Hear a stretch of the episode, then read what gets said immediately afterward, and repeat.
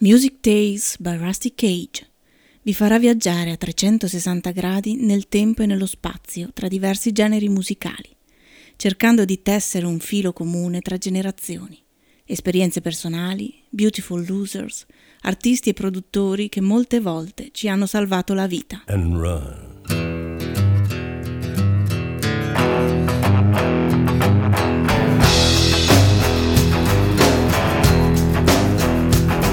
When the forest burns along the road, like God's eyes in my headlights. When the dogs are looking for their bones, and it's raining ice picks on your steel shore. I'm gonna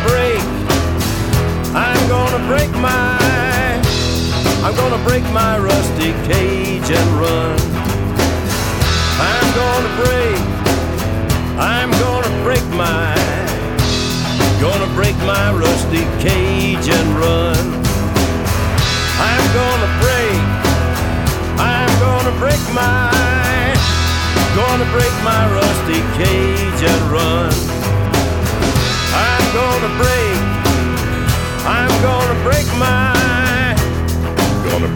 rusty cage.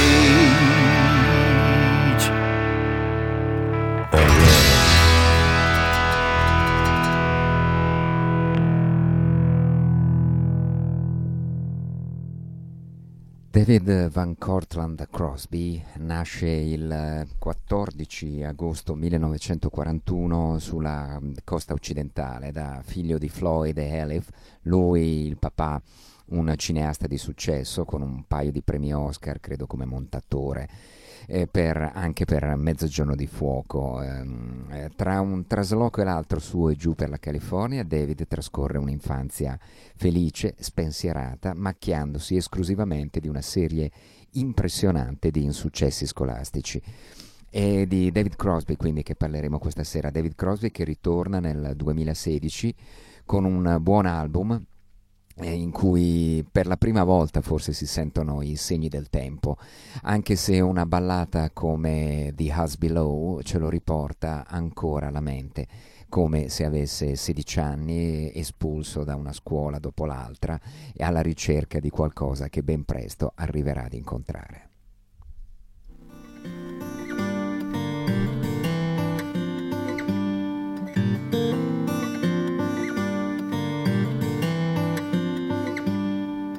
A billion burning suns calmly as they did before, like me and you, sitting in their place, bound but years apart, stubborn as we are with matters of the heart.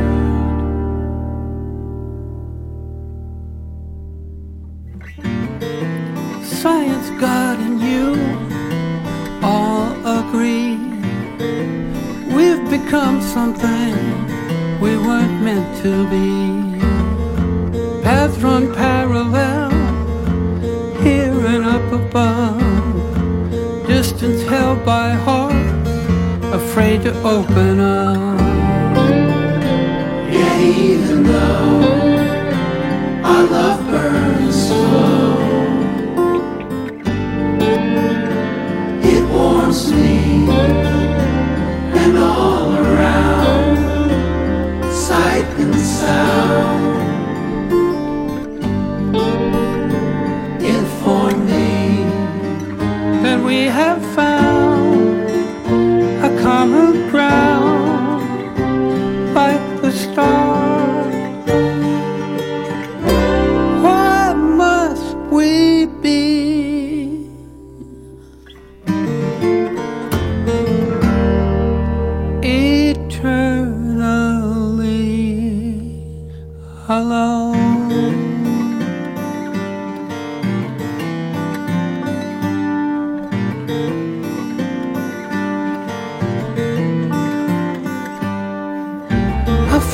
diamond sky, jewels in everglow, illuminates the distance between the us below. Me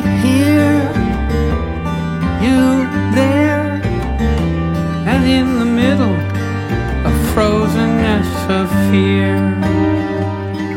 Yet still we've found a common ground, like the stars. Why must we be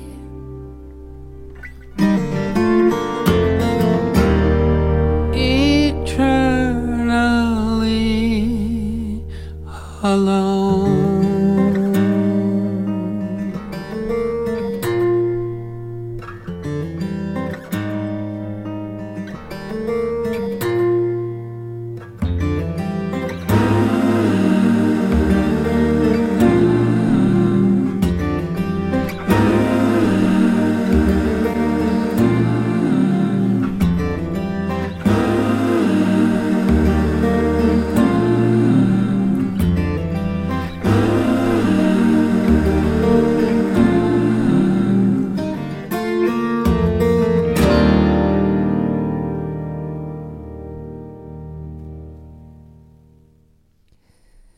Questo è The Lighthouse, il faro, lui così amante della vita marina.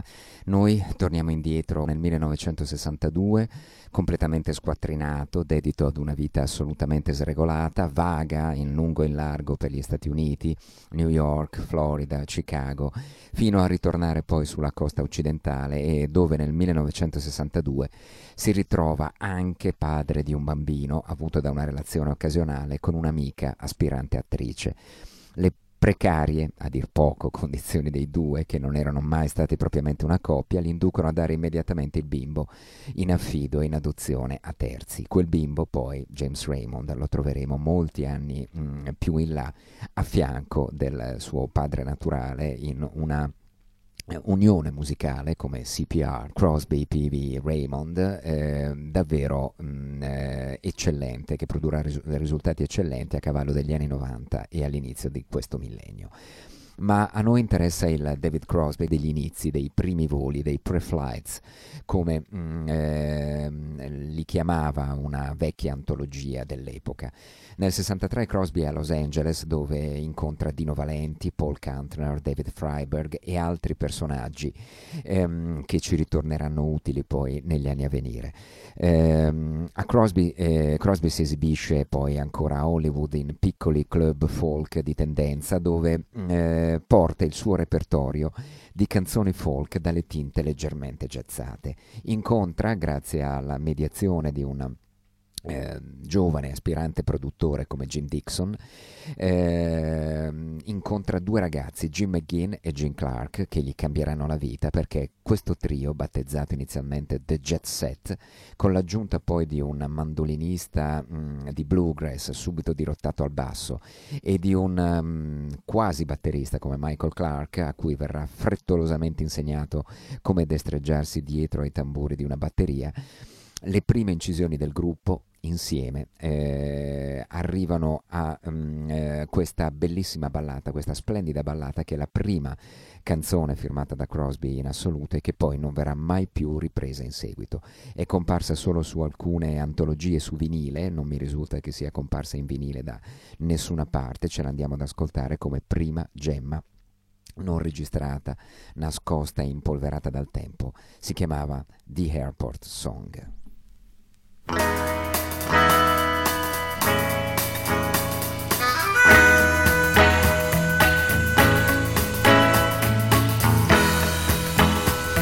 You make me smile, and all the while you're so cool, I can feel you care if it's real. Oh,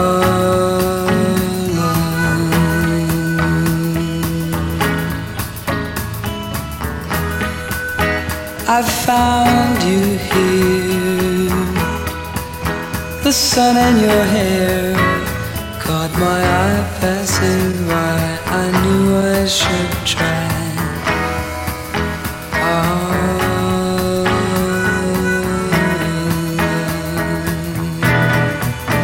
I watched the planes coming in, felt my heartbeat begin, and I knew that stay.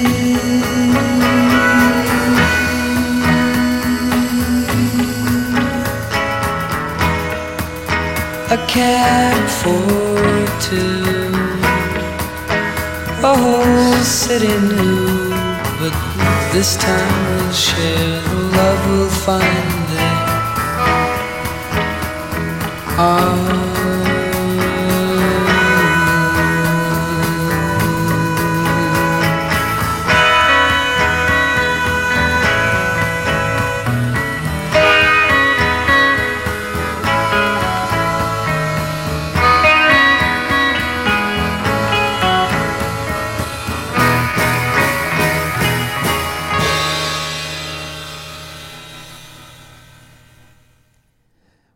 splendida terza ballata ancora dagli aromi beatlesiani, ancora immatura naturalmente, ma il ragazzo si farà, ha soltanto d'altra parte 23 anni, e all'epoca appunto venire dagli anni 50 e iniziare gli anni 60 era una grande responsabilità sulle spalle di un giovane uomo un po' dissennato come il nostro giovane David. Il gruppo, i 5, si faranno chiamare The Birds con la Y, in omaggio naturalmente alla storpiatura che i Beatles avevano dato naturalmente al nomignolo Beetle di quell'insetto assai poco gradevole. La loro fortuna è quella è la lungimiranza, diciamo così, del manager Jim Dickson, che fa arrivare loro un grezzo demotape di una nuova canzone del profeta che sta dall'altra parte dell'America, o vale a dire Bob Dylan, un'inedita Mr. Tambourine Man, che i 5 riarrangiano con un arrangiamento completamente innovativo, imperniato su una scintillante 12 corde elettrica suonata da Jim McGuinn, che poi diventerà Roger nella sua svolta religiosa, e all'inizio del 1965 i Birds sono la nuova grande cosa che sta arrivando nella scena musicale americana. La risposta americana ai Beatles, forse diciamo una responsabilità fin troppo grande per i 5, ma che sapranno assolutamente meritarsi questo titolo, diciamo, di anti-Beatles americani. La Next Big Thing esordiva su 45 giri con un singolo che schizzava al numero 1 nella classifica degli Stati Uniti e poi qui e là in tutto il mondo. Mr. Tambourine Man, The Birds, il loro esordio con David Crosby, che per ora nel quintetto suona una incisiva chitarra ritmica, anche se nell'incisione di Mr. Tambourine Man saranno tutti session man a farla da padrone, ma una buona chitarra ritmica e soprattutto delle grandi, gigantesche armonie vocali.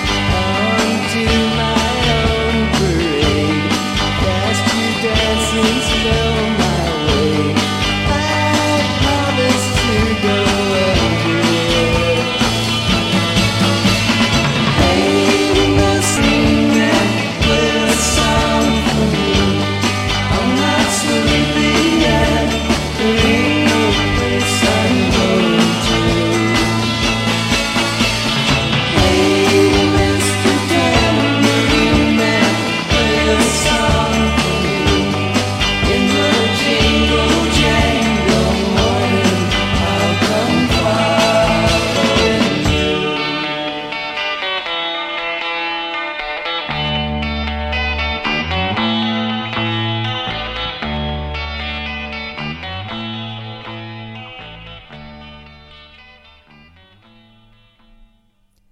Lo splendido folk rock con questa chitarra denominata Jingle Jangle, questa magica Rickenbacker a 12 corde suonata in maniera inconfondibile da Jim McGuinn, resterà il timbro chitarristico, diciamo, dei Birds per tutta la loro vita, dominati dalla figura molto ingombrante di Jim Roger McGuinn.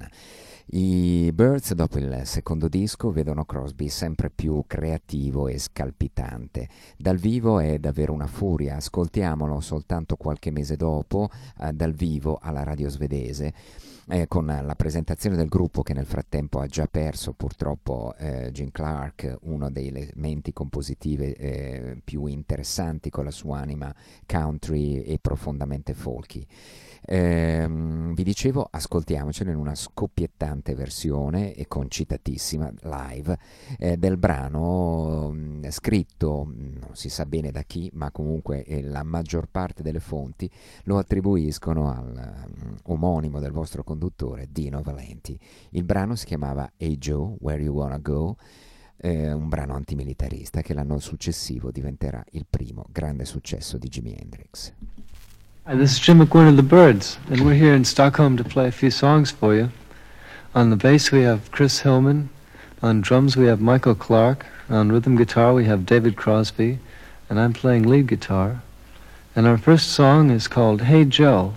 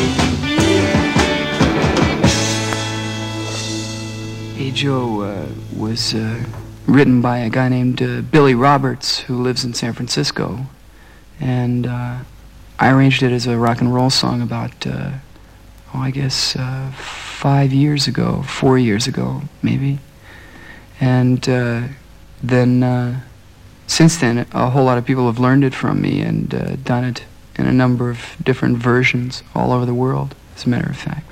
This next song, My Back Pages. E avete già sentito come la personalità di David si stia allargando. In realtà i Birds, dopo la perdita di Jim Clark, guardano altrove dal punto di vista musicale. Sono affascinati dai voli aeronautici, dai viaggi interspaziali, dalle sostanze psichedeliche e naturalmente pensate che passano le loro tournée con Crosby che impone a tutti l'ascolto durante i viaggi e gli spostamenti in bus e in tour bus di Africa Brass di John Coltrane.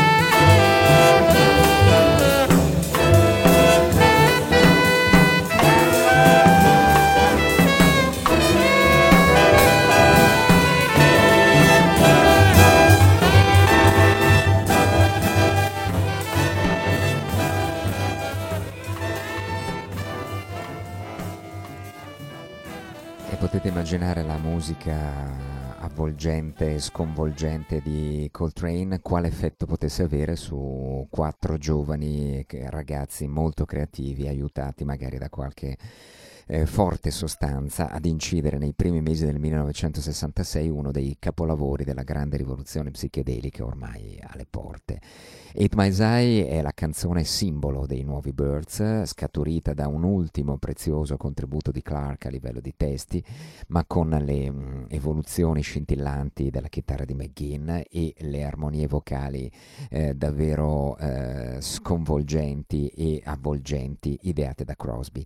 Il testo furbescamente si arricchisce di doppi sensi, di ambiguità, e parla per l'appunto di voli aeronautici, di viaggi interspaziali, naturalmente alludendo senza falsi pudori comunque alle sostanze psichedeliche e all'essere in alto ma anche alterati. Andiamocela ad ascoltare, perché è una delle pietre miliari della musica degli anni 60 e del Novecento intero, a mio parere. Eight Miles High, 1966, l'album era Fifth Dimension, e questi sono i Birds di David Crosby, di un giovanissimo David Crosby.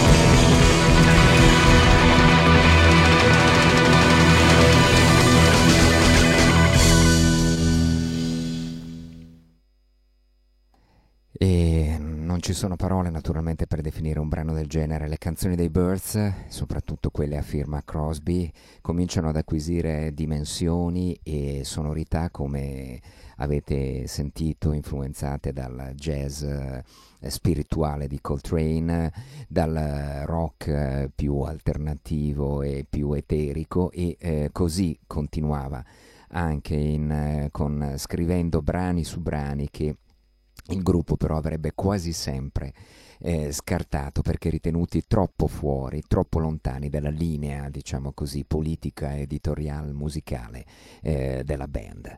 Birds, questa era la magica It Happens Each Day, con Crosby a imperversare a destra e a manca.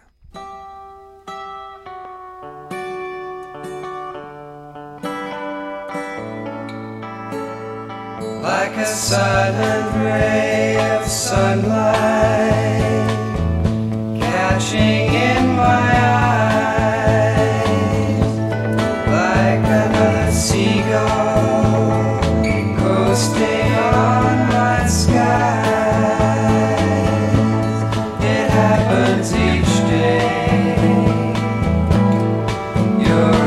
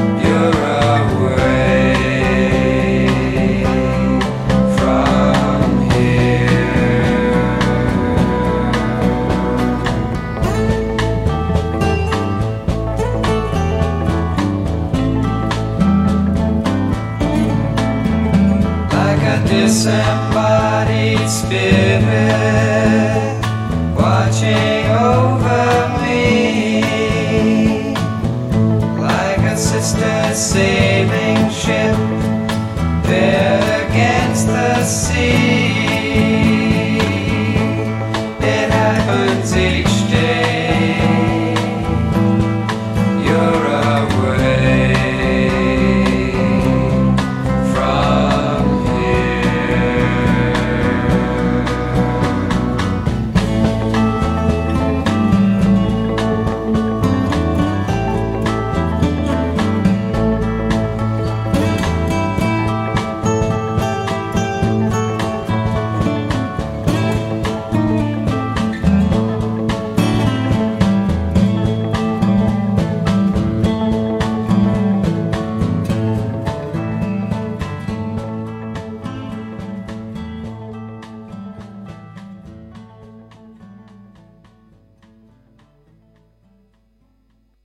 Pensate che questa canzone non è mai stata incisa su nessun album dei Birds, al tempo naturalmente, e in uscita tra il 1966 e il 1967. 67 che è l'ultimo anno di David con i Birds, quello di incisione di Younger Than Yesterday, altro capolavoro assoluto della discografia del Novecento e non solo dei Birds, in cui i Birds confermano tutto quanto di buono stanno scrivendo e predicando al mondo psichedelico dell'epoca. Dopo Eight Miles High, dopo Fifth Dimension, ecco alcune tra le canzoni più belle dei Birds. Renaissance Fair, forse più bello addirittura il testo, sempre a firma Crosby, ma il suo capolavoro assoluto, forse la sua canzone anche più bella di sempre a mio parere, si chiama Everybody's Been Burned. Tutti si sono già scottati, tutti si sono già fatti male, tutti conoscono il dolore. Ognuno qui può dirvelo chiaro e tondo: perché non dovresti provare ad amare qualcuno? Tutti sanno che non funziona mai, di solito, tutti lo sanno, e forse anch'io. Conosco quella porta che si chiude poco prima di raggiungere i sogni. Conosco tutto troppo bene, conosco scappare, come nascondermi dietro un amaro muro di malinconia, ma in questo caso si muore dentro e se si sceglie di nascondersi, per cui io invece credo che ti amerò e continuerò ad amarti. Everybody's Been Burned, il giovane, grande, già grande David Crosby, 1967 con i Birds da Younger Than Yesterday.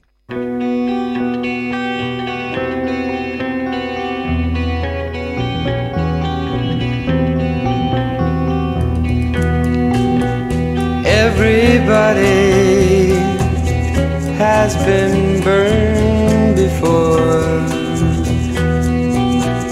Everybody knows the pain. Anyone in this place can tell you to your face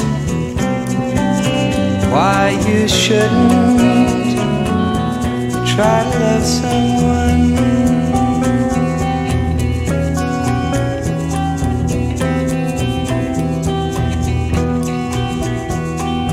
Everybody knows it never works. Everybody knows and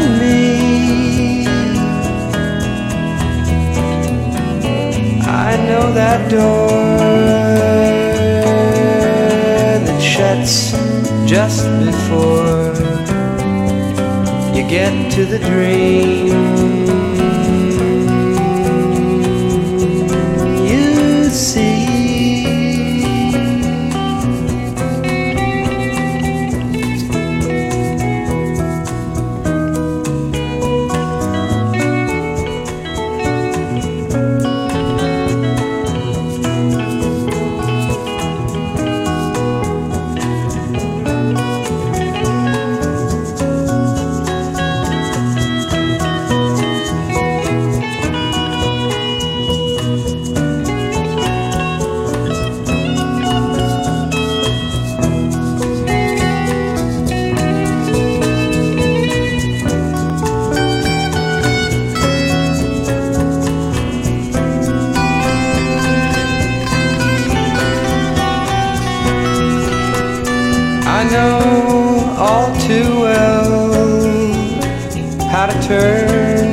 how to run, how to hide behind a bitter wall of blue.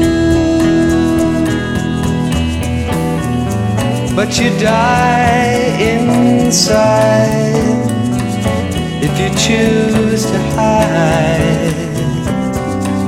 So I guess instead I'll love you.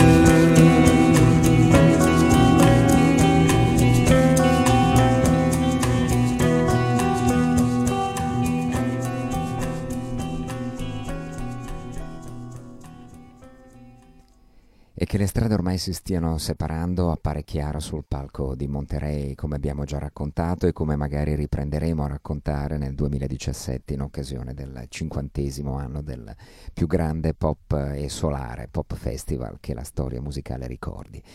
David suona con i Buffalo Springfield, David suona con i Jefferson Airplane, David si pone come frontman sfrontato con i Birds, con una piantando giù una filippica micidiale per la guerra sul Vietnam, scandalizzando Jim McGuinn, molto più attento alle relazioni equilibrate che ogni gruppo americano che si rispetti deve avere.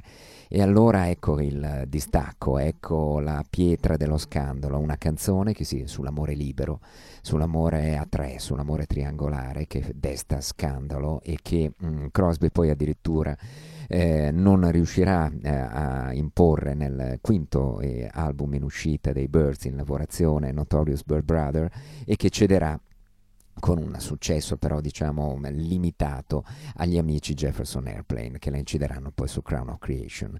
Ma questo brano inciso da David, ascoltate il fruscio di anni e anni di ascolti su questa incisione straordinaria, che i Birds, perché è troppo tangenziale al progetto di McGuinn e Hillman, già quasi concentrato verso il folk e verso la folk music che sta per arrivare, il progetto non può comprendere una canzone così libera e così assoluta. Triad, David Crosby al tempo dei Birds.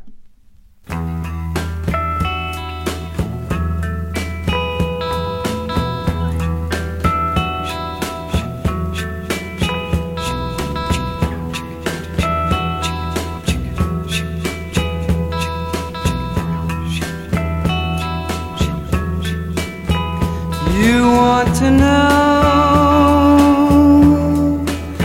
how it will be, me and her, or you and me. You both stand there, your long hair flowing, your eyes alive, your mind still growing, saying to me, what can we do now that we both love you? I love you too, and I don't really see, why can't we go on as three?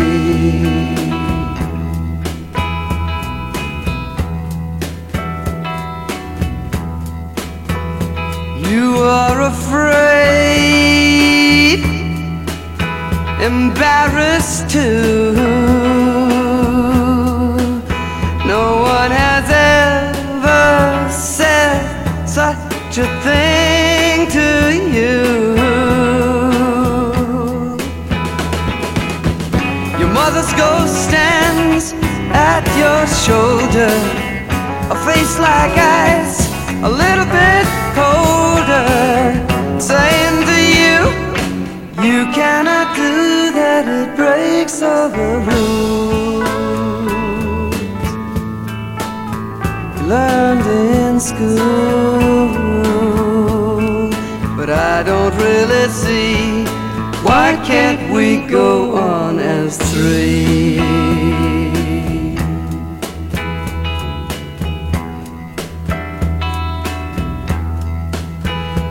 We love each other,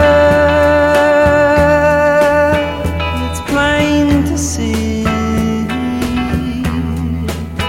There's just one answer that comes to me. Sister lovers, what are brothers, and in time maybe others. So you see, what we can do is to try something new. If you're crazy too, I don't really see, why can't we go on as three?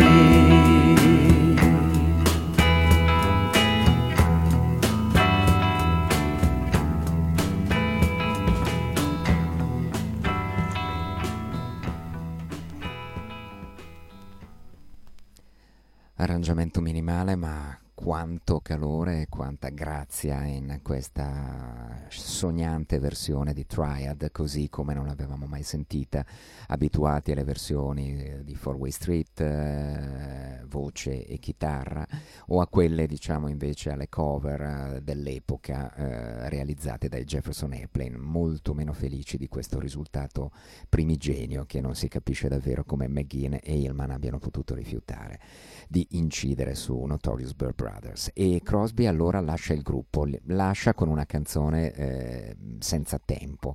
Draft Morning, il mattino della leva, è scritta ancora insieme a Hillman e McGuinn. Il testo è profondamente antimilitarista, la musica è davvero San Francisco, California pura al 100%. Sole caldo sul mio viso, ti sento giù di sotto che ti muovi piano ed è già mattino. Prenditi il mio tempo questa mattina, non aver fretta di imparare ad uccidere e a togliere la vita a volti sconosciuti. Oggi era il giorno fissato per l'azione. Lasciare il letto per andare ad uccidere, perché dovrebbe accadere? Draft Morning, David Crosby and the Birds, ultima canzone incisa con il gruppo, 1967, l'album era Notorious Byrd Brothers.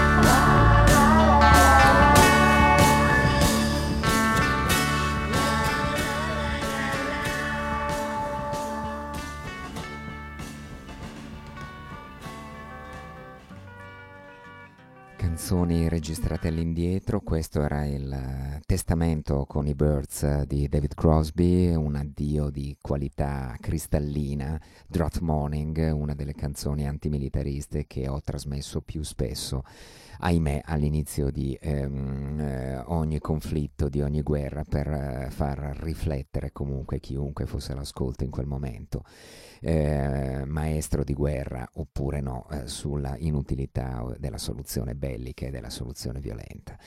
La frustrazione per il giovane David di essere stato scaricato da una delle band comunque ancora più chiacchierate e anche se non più così di successo dopo la svolta ipercreativa che lui stesso aveva favorito, lo porta, per fortuna con qualche soldo nella saccoccia, a comprare una barca, il Mayan, che avrà un ruolo fondamentale nella sua, diciamo così, identità di uomo, di artista, di navigatore. Tantissime canzoni saranno dedicate al mare, alle spiagge, degli shore, wooden ships, le navi di legno, e proprio tornato sulla terraferma dopo un paio di mesi passati in mezzo al mare, in mezzo all'oceano Pacifico, che poi tanto Pacifico per chi è stato sulle coste della Nord California sa bene non essere, tornato sulla terraferma Crosby incontra in un club della baia di Sausalito, sempre nella San Francisco Bay,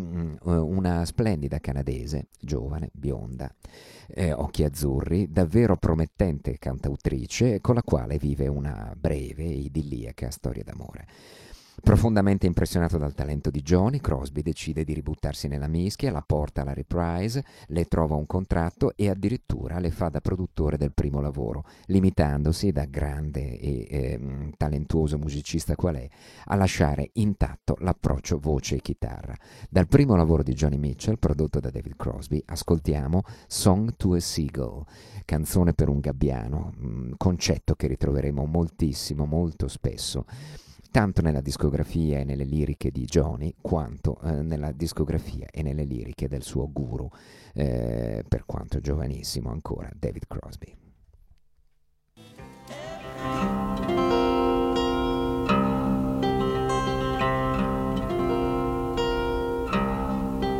Fly, silly seabird, no dreams can possess you. No voices can blame you for sun on your wings. My gentle relations have names they must call me for loving the freedom of all flying things. My dreams with the seagull.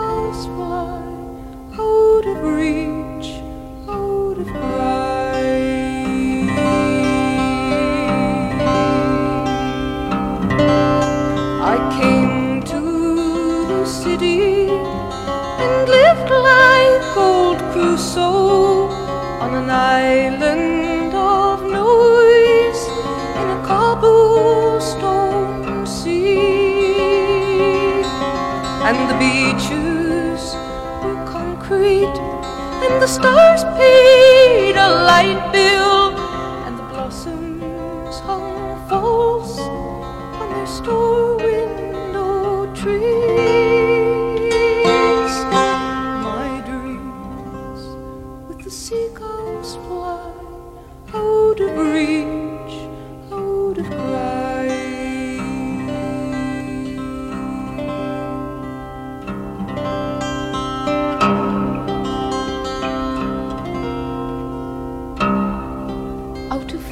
And down to the seaside, the sun on my shoulders and wind in my hair.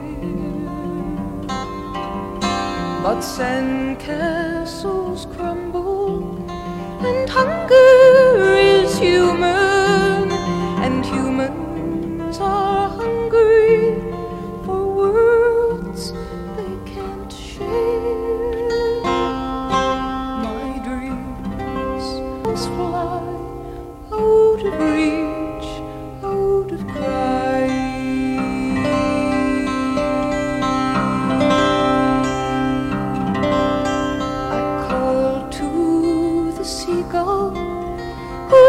To the waters and catches his silver fine dinner alone, crying, where are the footprints that danced on these beaches, and the hands that cast wishes that sunk like a stone.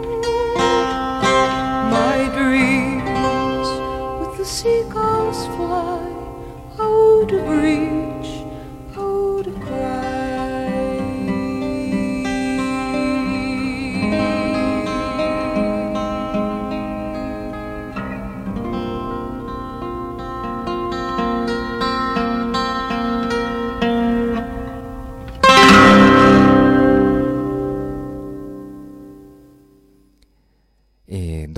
evoluzione del primo lavoro di Joni Mitchell, Crosby è preso da un attivismo frenetico, conosce Graham Nash che sta per lasciare gli Hollies, conosce Stephen Stills già sul palco con i Buffalo Springfield nel 1967 a Monterey, come ricordiamo in quella mitica kermesse di metà giugno di 50 anni fa quasi, e poi a casa di Mama Cass scocca la scintilla. Nel 1968 va a Londra insieme a Nash, incontra i Beatles ad Abbey Road e qualcosa rimane, se tra le prime session che registrano tra il finire del 68 e l'inizio del 69 c'è anche questa magica canzone di cui non vi dirò il titolo perché ne accenna Stephen Stills all'inizio. Once more and we'll do it all the way through and we'll get it all right. All right?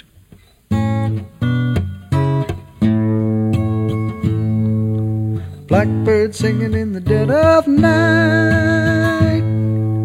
Take these broken wings and learn to fly. All your life you were only waiting for this moment to arise. Blackbird singing in the dead of night. Take these sunken eyes and learn to see. All your life you were only waiting for this moment to be free. Blackbird fly, blackbird fly, into the light of the dark black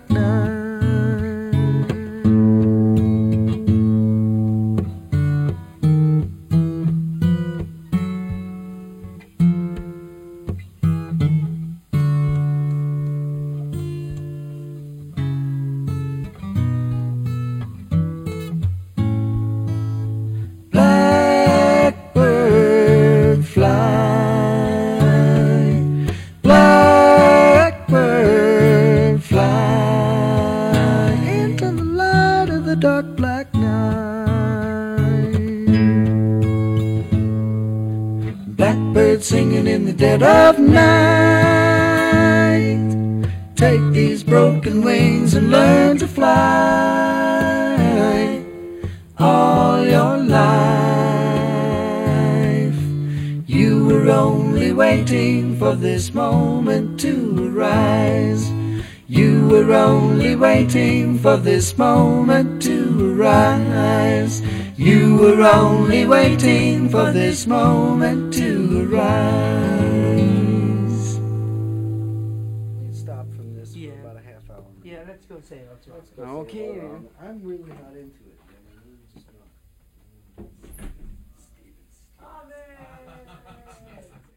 Questo dà l'idea del clima che David riusciva a creare con i suoi due parts, soprattutto all'inizio della grande, grandissima avventura di Crosby, Stills & Nash. Blackbird, un inedito abbastanza raro, comparso soltanto su un cofanetto quadruplo dedicato alla storia di Crosby, Stills & Nash. Sempre nel 1968 incide la prima versione di Ginevra, o meglio Guinevere, non si può pronunciare altrimenti. Ginevra aveva occhi verdi o occhi blu, come potete immaginarlo, come i vostri, mia signora, come i vostri, quando si incamminava per il giardino al mattino dopo che aveva piovuto. Pavoni vagavano senza meta sotto un albero d'arancio e perché non riesce a vedermi. Ginevra disegnava pentagrammi come i vostri, mia signora, come i vostri, e a notte fonda, quando pensava che nessuno stesse guardando, sulla parete lei sarà finalmente libera. Eccola volgere lo sguardo lungo il pendio verso il porto, dove mi trovo ancorato per un giorno. Ginevra aveva capelli d'oro, come i vostri, mia signora, come i vostri. Si scompigliavano quando scorazzavamo nel vento caldo verso la baia. Ieri gabbiani volteggiavano all'infinito. E canto in noi finalmente saremo liberi. Questa è la versione, la prima versione incisa, e non è quella che poi compare sull'album Crosby, Stills & Nash del 1969. Qui al basso c'è Jack Cassidy, la formazione è leggermente diversa, ma la magia e l'atmosfera non sono svanite. Buonanotte a tutti. Guinevere, David Crosby, fine del 1968, inizio 1969, da qualche parte ai Wally Heider Studios di San Francisco.